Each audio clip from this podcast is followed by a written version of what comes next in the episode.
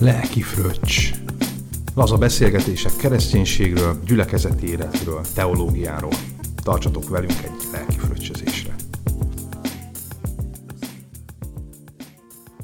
Egy hosszú sorozat végéhez értünk, a keresztséggel kapcsolatban négy podcast epizód született, amelyet három emberrel vettem fel.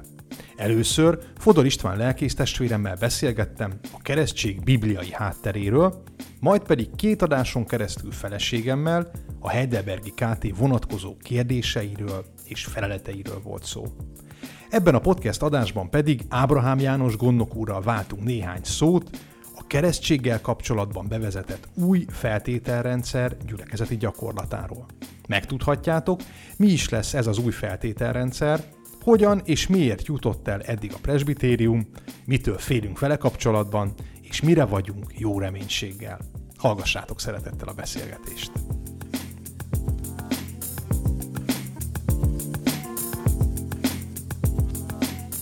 Áldás békességet szeretettel köszöntünk benneteket Ábrahám János gondnok úrral. Szeretettel köszöntök én is minden kedves hallgatót. Egy röppant izgalmas témával fogunk foglalkozni a mai napon. Megmondom őszintén, hogy mind a ketten egy kicsit úgy, úgy tartottunk a mai beszélgetéstől, különböző uh, okok miatt.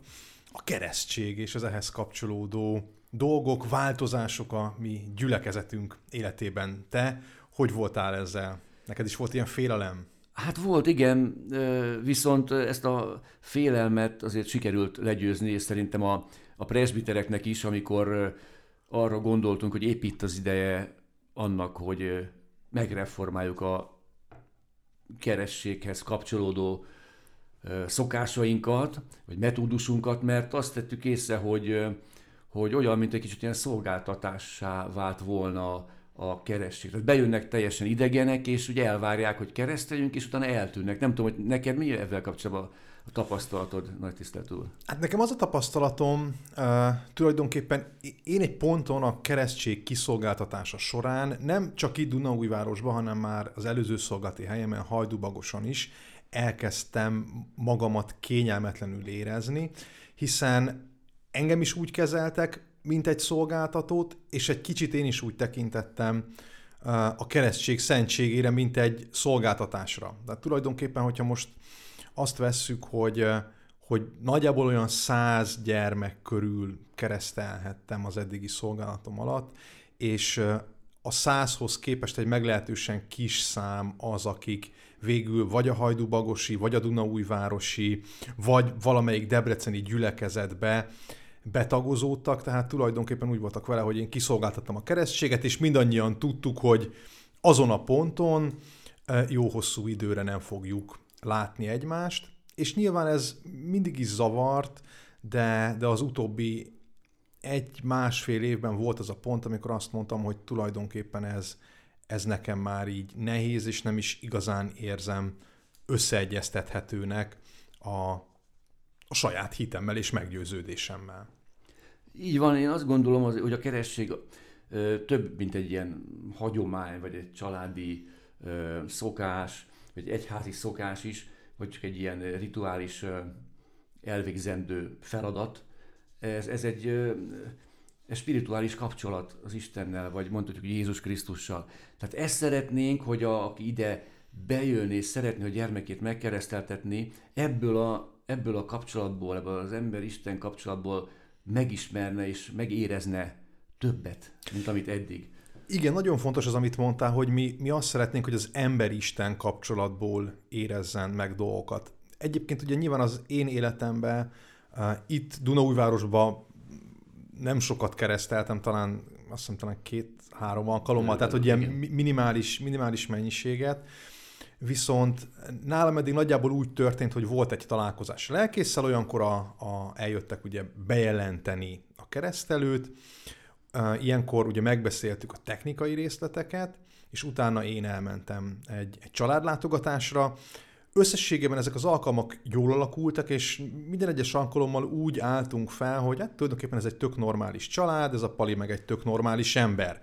Tehát mint ember közel kerültünk egymáshoz, de arra nem volt se idő, meg se megfelelő hely, hogy magáról az evangéliumról beszéljünk. Tehát, hogy amikor erre terelődött volna a szó, akkor nyilván, mivel a keresztelő családok nagy része megkeresztelt, de nem rendelkezik élő, gyakorló hittel, ezért egy ilyen nagyon kényelmetlen csend volt mindig a család látogatásnak azon a pontján, amikor, amikor ugye előkerültek hát a keresztény tanítások, és, és azt gondolom, hogy nyilván ahhoz, hogy az Istenről beszéljünk, ahhoz több idő kell.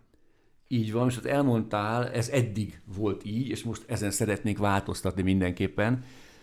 És hát azt szeretnénk, hogyha aki behozza a gyermekét keresztelni, az a fiatal szülő, édesanyja, édesapa is, egy képzésen is venne részt. Nyilván ez egy tíz alkalomból álló sorozat, és azon kívül a közösséget is megismerni. Ez legalább olyan fontos, mint az ismeret. Tehát, hogy embereket ismerje meg a közösségből. Hiszen a keresség az az egyházhoz való tartozásnak is egy pecsétje, vagy egy kezdete, és hát tíz Isten tiszteleten, vagy más ilyen lelki programon Igen. való részvételt jelent ez, és bízunk abban, hogy ott megérinti őt, vagy őket valami, valaki, tehát az a lelkület, az a lelkiség, ami, ami mondhatjuk így, hogy Jézus közöttünk való jelenléte jelent. Ami uh-huh. számunkra is, azt mondhatom, hogy több évtizede számodra is, számomra is, most már a három évtizede számomra sokat jelent. Tehát azért vagyok itt, mert, mert jó itt lenni, és tudom, hogy itt van közöttünk Jézus Krisztus, és ezt szeretnénk, hogy ezek a fiatal szülők is ezt megérezzék. Igen, a tíz alkalom az, az, az egy része ennek a csomagnak, azt gondolom, hogy talán a leghangsúlyosabb része, ez a tíz hitéleti alkalom, amin részt kell venni, de ugye még vannak, vannak egyéb elemei is ennek a, ennek a csomagnak, mondhatjuk így, hogy keresztelési csomag, amit, amit szeretnénk, szeretnénk adni. Beszélgessünk egy kicsit erről, meg, meg vázoljuk fel, hogy, hogy végül mi is ez. Tehát ahogy, ahogy mondtam, ennek a dereka, ez a tíz hiteleti alkalom, amin, amin részt kell venni. Ez természetesen megelőzi egy beszélgetés a, a lelkipásztorral, egy ilyen kapcsolatfelvétel tulajdonképpen, ahol azokat a kívánalmakat ugye elmondjuk, amik a keresztséghez kapcsolódnak. Ugye megvan ez az első beszélgetés, a tíz alkalom. És a tíz alkalomnak tulajdonképpen a nyomon követése az kétféle, kétféle módon történik. Egyrészt a gyülekezet készített egy kiadványt, amiben a keresztelő családok a tíz alkalom során felmerült gondolataikat tulajdonképpen lejegyezhetik. Ez olyan, mint egy Isten tisztelet látogatási napló, de ez a napló nem nekünk szól, mert hogy nem fogjuk ezt itt e, így e, elolvasni, meg, meg ellenőrizni, hanem ez inkább nekik szól, hogyha majd eltelik 20-30-40 év, akkor a gyerekének kezébe tudja adni azt, hogy nézd, mi így ezekkel a gondolatokkal készültünk a te keresztségedre. Szerintem ez egy ilyen szép, szép, szép gondolat. A másik pedig egy mentornak a, a szerepe, ugyanis szeretnénk azt, hogy a lelkészen kívül még egy gyülekezeti tag, nem feltétlenül presbiter, de akár lehet presbiter is. Az a lényeg, hogy egy hitben járó keresztény testvérünk kísérje végig ezen a tíz alkalmon a családot, és, és legyen mellette, legyen vele, válaszoljon a kérdéseikre, érdeklődjön irántuk. Illetve az utolsó eleme ennek a történetnek az az, hogy, hogy egy elbeszélgetés történik a lelkészsel és a presbitériumnak néhány tagjával, amikor is arra, hát vagyunk kíváncsiak, talán ez egy ilyen talán egy ilyen jó szó, ha bár pont erről beszéltünk az előadás elején, hogy milyen nehéz megtalálni ebben a helyzetben a szavakat, hogy, hogy megszületik-e benne az elköteleződés az egyházközség és a hit iránt, és hogyan tervezi folytatni az ő életét a gyülekezetnek a közösségében. Tehát mit, mit gondol erről, és milyen konkrét elképzelései vannak a gyülekezet élet folytatásáról, abban az esetben, hogyha egyébként nem aktív gyülekezeti tagunk. Úgyhogy, úgyhogy ez a csomag. Nem tudom, hogy tudnál esetleg beszélni egy kicsit a hallgatóknak arról, hogy hogy jutott, tehát hogy a presbiteri ülésen, amin ugye ezt tárgyaltuk és megállapodtunk, milyen volt a, milyen volt a hangulat, te hogyan érzékelted a, a dolgokat? Hát én úgy tapasztaltam, hogy lényegileg mindenki egyetért avval, hogy változtatni kellene.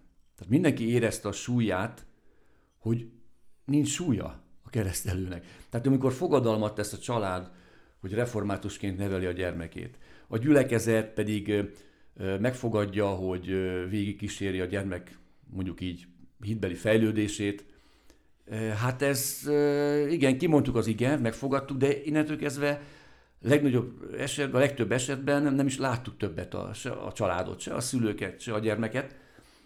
Majd esetleg később a hittan óra folyamán. Hát ez elég szomorú tény. Tehát ilyen módon mindenki azt gondolta, hogy ez jó, tehát változtatni kell. A részleteken nyilván voltak viták, meg ellenvélemények, meg pro és kontra gondolatok, de a végén ebben, amit most nagy tisztelt úr itt elmondtál, hát ebben ugye ez, hogy, hogy, hogy egyetértettünk, tehát egyhangú. Igen, ez egy konszenzus. Mondtuk, hogy igen, ez egy fontos dolog, és így mehet is. És ugye, amit elmondtál, ezek után jön a keresztelő maga. Így van, maga pontosan. az esemény, ez a szertartás fogalmazunk így, ami nagyon szép, de megelőzi mindez most már, és azt hiszem, hogy így nagyobb a súlya az egésznek, és nyugodtabb lelkiismerettel szolgáltathatjuk ki a keresztségnek a sákramentumát, szentségét.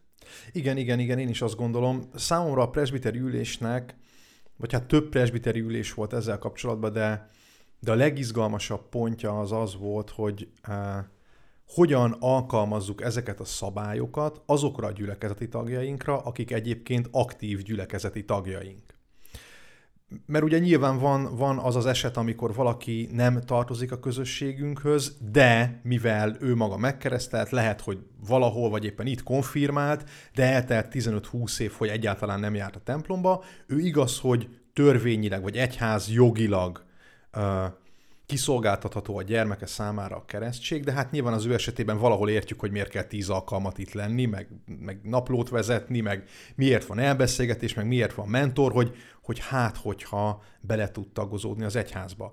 De hát mi a helyzet azokkal, akik egyébként itt ülnek vasárnapról vasárnapra, és hát most a presbitériumban három kisgyermek is született, vagy hát kettő igen, egy meg születni fog.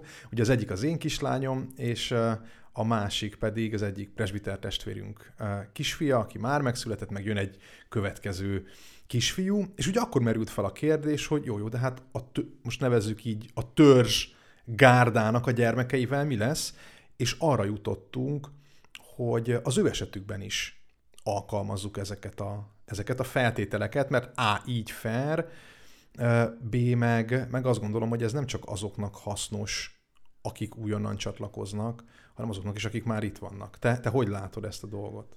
Így van, teljesen jól gondolod. Nyilván ez nem jelent a törzstagoknak, hogy maradjunk ennél a kifejezésnél, ez semmiféle terhet, hiszen ő amúgy is itt van a gyülekezetben, úgyhogy örülünk egymásnak, és ez továbbra is így folyik ez a közösségi élet. Viszont én bennem olyan dolgok is fölmerültek, hogy milyen problémák jelent ez. Igen. Tehát azért ez nem ez egyszerű lépés, nem egy megszokott lépés, és általában a gyülekezeteink, tehát a református egyház gyülekezeteiben egy ilyen reform azért az nem mindennapos, tehát elég ritka, úgyhogy ezen is el kell gondolkodnunk, hogy milyen hátrányai lehetnek, ha egyáltalán hátránynak nevezhetjük ezeket.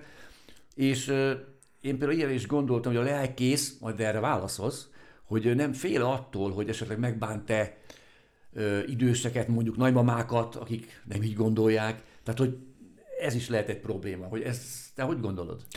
Én azt gondolom, hogy a, nyilván ez egy örök félelem minden lelkész életében. Talán ezt az emberek kevésbé látják, de, de azért a lelkészi munka is bizonyos értelemben számokról szól, van kanonika vizitációs jegyzőkönyv, és ebben minden egyes adott éve be kell írni, hogy hány gyermeket kereszteltünk, hányat konfirmáltunk, hány párt eskedtünk, temettünk, és nyilván, hogyha szigorúan a számokat vesszük, akkor egy egyházközségnek a minőségét, azt hát külső szemlélő számára sokszor a számok jelzik.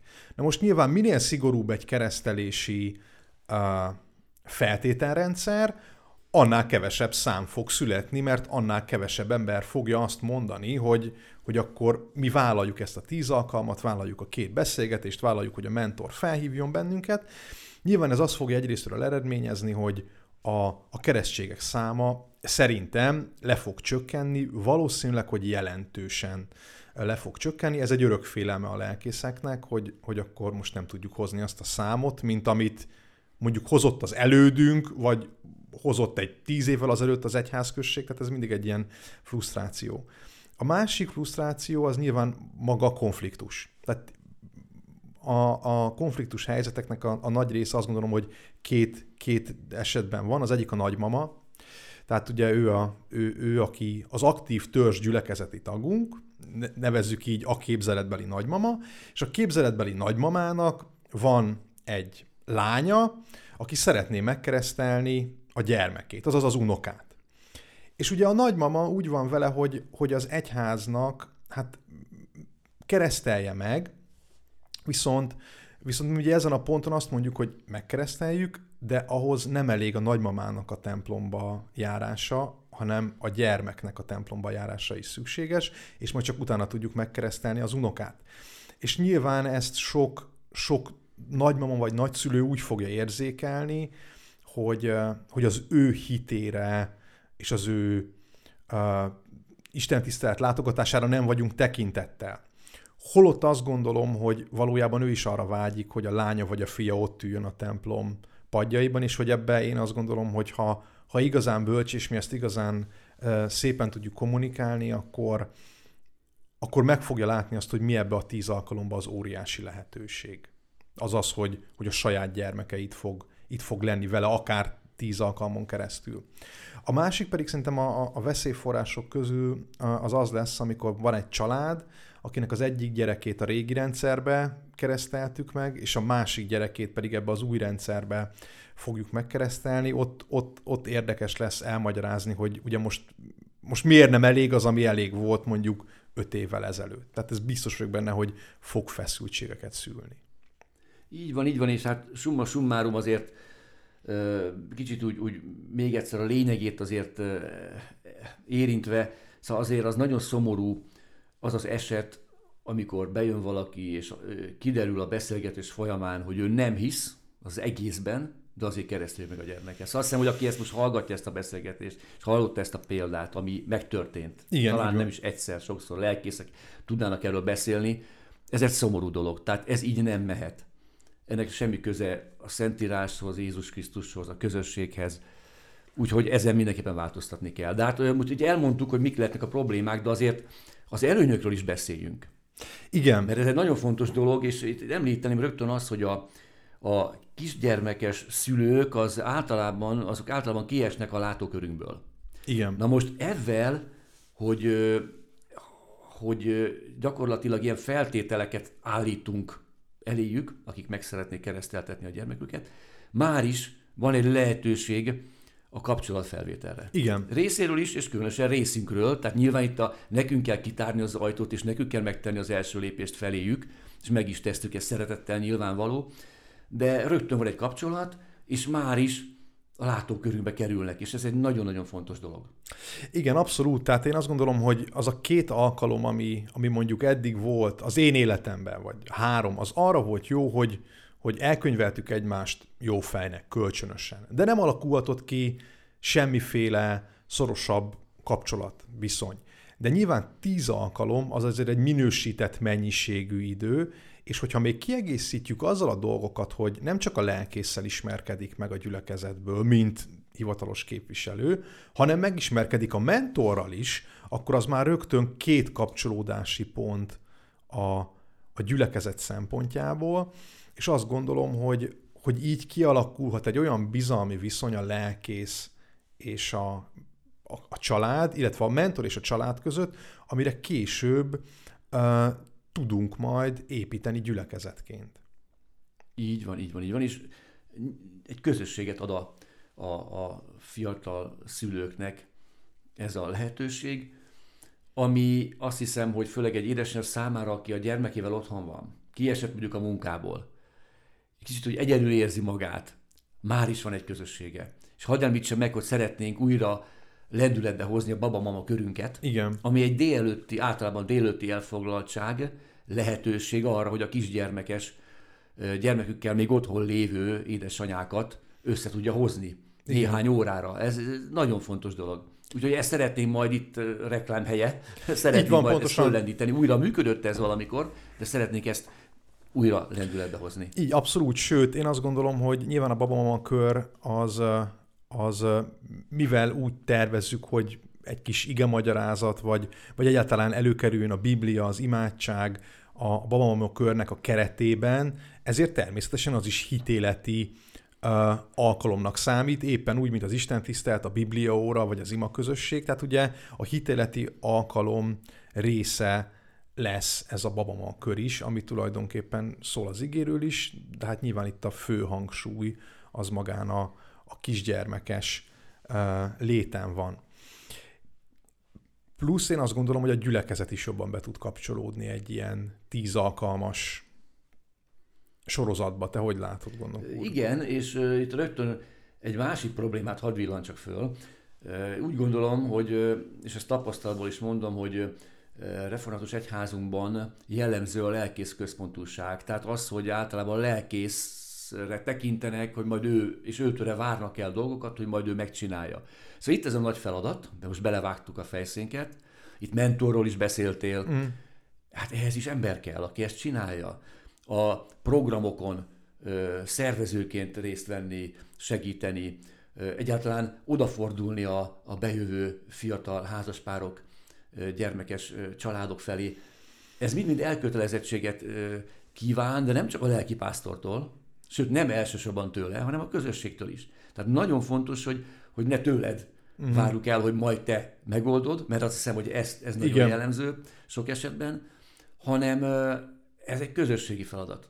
Igen. És itt az, hogy ugye sokan félnek attól, hogy nem vagyok rá alkalmas, vagy nem értek hozzá, ezt mind el kell felejteni. Ezek olyan emberi megnyilvánulásokat igénylő feladatok, ami igazából mindenki meg tud tenni. Egy kis bátorság kell hozzá, egy kis hit kell hozzá, egy kis elköteleződés a közösségünkhöz, de azt hiszem, hogy, hogy vagyunk annyian, akik elköteleződtünk a közösségünk irányába, és Jézus Krisztus irányába is, akik ebbe bele tudunk állni ebbe a feladatba. Tehát ettől nem kell félnünk, én azt gondolom, hogy, hogy ez jól fog így működni közösségileg. Én is azt gondolom, abban abszolút egyetértek veled, hogy ez a feltételrendszer és ez a mód, ez túlhalladja az én hát tulajdonképpen időgazdálkodásomnak a kereteit is, meg egyáltalán magát a lelkészi munkának a, a valóságát. Most csak mondok egy egyszerű példát.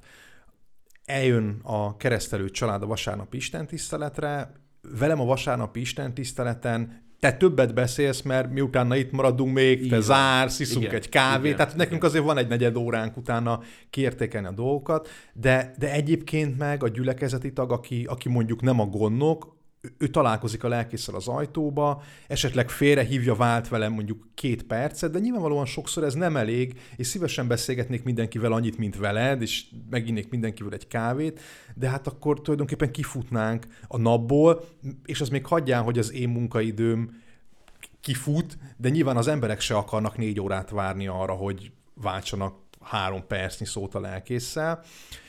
Viszont milyen jó lenne, hogyha ha kisgyermekes családokra lenne egy olyan ember, egy családra, aki foglalkozna vele, megkérdezni, hogy hogy vannak, hogy érezték magukat, mi volt furcsa, mi volt érdekes. Tehát szerintem ezek nagyon fontos dolgok, hogy, hogy ne tűnjenek el ezek a, ezek, a, ezek a gondolatok, ezek az érzések tulajdonképpen a sülyeztőbe, mert nagyon sokszor ugye oda, oda megy, tehát eljön, megszületik a szívében egy gondolat, és nincs, aki megkérdezze tőle. Tehát tulajdonképpen hazaviszi a gondolatát, és milyen jó lenne, hogyha ezt, és ezt bárki meg tudja kérdezni, tehát hogy ez nem egy atomfizika tulajdonképpen. Igen, igen, és én abban bízom, és most így beszélgettünk már, mit tudom, 20 perce, 25 perce körülbelül, hogy, hogy ezt, amit itt lelkesen elmondtunk, mert azt hiszem, hogy érezzük, hogy mind a kettő ezt lelkesen várjuk már ezt az indulást, hogy akik ezt hallgatták, azok megértették ennek a lényegét, és, és a gyülekezetből is, akik sokan ezt figyelték most ezt a beszélgetést, megértették ennek a lényegét, és segítenek ebben nekünk. És most már csak egy dologra várunk, hogy nyissanak az ajtók, templomajtók, és el tudjuk kezdeni a, a, a a, ezt a munkát is. A Igen. többivel együtt, mert már ez kicsit olyan feszélyezi az ember. Igen, igen. De jó lenne találkozni úgy szemtől szemben. Még ha maszk van, az se baj, hiszen tudjuk, hogy ki van a maszk mögött, csak hogy, hogy elkezdhessük. Igen, meg, meg, meg szerintem így felépítettünk, az ez egy fél éves projekt lassan. Igazából az első e-mailek, amiket a keresztséggel kapcsolatban küldtem, az talán októberben volt, tehát talán, talán több is ez, mint, mint fél év, és én azt gondolom, hogy ebben a fél évben ennek a kérdésnek azért alaposan utána jártunk, sokat gondolkodtunk, és igazából van egy kész módszer, egy kész elképzelés, egy koncepció, és olyan jó lenne már kipróbálni, és, és visszajelzéseket kapni arról, hogy, hogy hogy érzik ebbe az új rendszerbe magukat a, a szülők.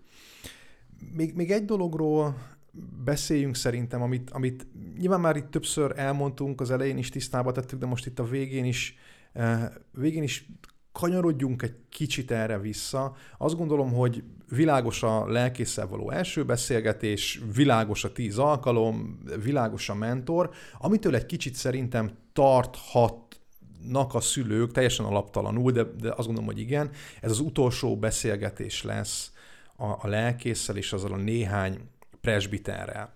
Mert azért azt szeretném hangsúlyozni, hogy meg, meg talán ez egy ilyen közös uh, gondolat volt, hogy a, ez a tíz alkalom, ez nem egy ilyen automatizmust eredményez. Tehát itt ez nem olyan, hogy most akkor kigyűjtünk tíz pecsétet, és akkor onnastól kezdve lehet keresztelni. Meg akkor megint sem értem nincs az egész. Igen, akkor semmi ért, hogy ugyanott vagyunk, Csak ahol, papír, a, ahol csak papír, hanem, hanem mi azért szeretnénk e, ezen az utolsó beszélgetésen meggyőződni arról, hogy e, a szülőkben e, van egyfajta nyitottság. Most a Biblia tanítása szerint a hívők gyermekeit keresztelhetjük meg, azokat a gyermekeket, akiknek a szülei nem hisznek, vagy elutasítják a hitet, Jézus Krisztust, nem akarnak az Anyaszent Egyházhoz tartozni, őket értemszerűen nem keresztelhetjük meg, nem szolgáltathatjuk ki a számukra a sákramentumot. Ugye itt beszélgettünk arról, hogy vajon milyen hangulatban telhet majd egy ilyen beszélgetés. Te hogy látod, hogy mi, mi, mi, az, ami, mi az, amivel meg tudnánk nyugtatni a szülőket? Hogy miről is fog szólni egy ilyen beszélgetés? Hát először is jelenlétünk kell, tehát az, hogy milyen lelkület van bennünk, hogy ülünk le beszélgetni, ez nagyon fontos. Ez nem egy vizsga lesz. E, Így nem, nem. E, A másik, hogy már azért eltelt x idő, és azért csak megismertük egymást, tehát Így nem van. vadidegenként ö, állunk szembe, vagy ülünk le szembe velük, és nem egy vizsga ez, egyszerűen egy visszajelzést szeretnék hallani. És igazából hagyni azt, hogy ők mondják el, hogy mit jelentett számukra ez az egész program, amit végigcsináltak itt közöttünk. Mit éreztek meg? Egyébként ez úgy mellékesen hozzáteszem egy jó kis visszajelzés, Igen. egy, egy tükör magunkra nézve, hogy, hogy egy úgymond kívülálló elmondja, hogy na, mit látott ő ennyi idő alatt a közösségben, és ebben mi is tanulhatunk és változtathatunk. Tehát ez egy fontos, hogy, hogy őt hagyjuk, hogy, hogy elmondhassa, és nyilván a hitében sen, a hi- a hité, senkinek a hitében nem kételkedünk, tehát nem ez a, ez a ö, célunk, hogy most akkor ö, itt a vesékig hatolóan Így van. Mert az az Isten mennyi- megteszi. Így van, Tehát, így hogy- van, meg akkor nézhetünk magunkba is, akkor Így van, ezt mondom, pontosan. hanem hogy, hogy, hogy megvan ez a nyitottság benne, változott-e a vélemény, ez nagyon-nagyon fontos. Nyilván, amit elmondta az előbb, a tagadás, az egyértelmű, hogy ne legyen meg benne Igen. az egésznek az elutasítása. Valószínűleg akkor végig se csinálja ezt az egész folyamatot. Tehát bízunk abban, hogy mindenképpen elkezdődik egyfajta közös élet ezután. Igen. Tehát ez a célunk, és ha ez így, erre már van remény, és ez kiderül Így van. ebből a fél órából, amit beszélgetünk körülbelül, akkor, akkor már megérte, és akkor így mehet az egész. Igen, én is azt gondolom, hogy a remény az egy, az egy, az egy kulcsfontosságú szó, amit mondtál, mert mert én azt gondolom, hogy itt nem egy ilyen uh, uh, kimunkált, végletekig csiszolt, teológiailag művelt hitet várunk. Á, azért, mert ilyen nekünk sincs, meg talán azt gondolom, hogy nincs olyan ember a Földön, akinek így a hitéről úgy lehet beszélni, mint egy, mint egy, mint egy csiszolt gyémántról. Mindannyian, mint ahogy a, az epilepsziás fiúnak az édesapja kiállt az evangéliumba, hogy segíts a hitetlenségemen. Uh, tulajdonképpen így ezzel a, ezzel, a, ezzel a lélekkel beszélgetünk mi is, és szerintem amit, amit várunk, az nem egy kimunkált hit, hanem a hitnek a csirája. Tehát, ha látjuk valakiben azt, hogy, hogy, hogy ott van az Isten és a Krisztus felé való őszinte törekvés és az erre való nyitottság, és az egyházköz, egyházközséghez való csatlakozásnak az őszinte szándéka, akkor azt gondolom, hogy, hogy ennek semmi akadálya nem lehet, viszont erről szeretnénk meggyőződni egy beszélgetés során, plusz szeretnénk, hogyha ennek azon még nagyobb súlya lenne, hogyha itt nem a gyülekezet közösségében, ami azt gondolom, hogy sokszor egy kicsit személytelen azoknak az embereknek, akik betoppannak ebbe a közösségbe. De amikor az ember leül másik három emberrel, és az ő szemükbe kell azt mondania, hogy, hogy én ezt gondolom, és így tervezem a folytatást, Istennel és veletek, akkor annak a, tehát az egy más, más súlyú súlya van. dolog. Annak súlya, súlya van. van. Igen, igen. Súlya van. Úgyhogy ezt várjuk, erről fog szólni ez az utolsó alkalom, amitől nem, nem kell félni, ezt én hat, hat hangsúlyozom még egyszer.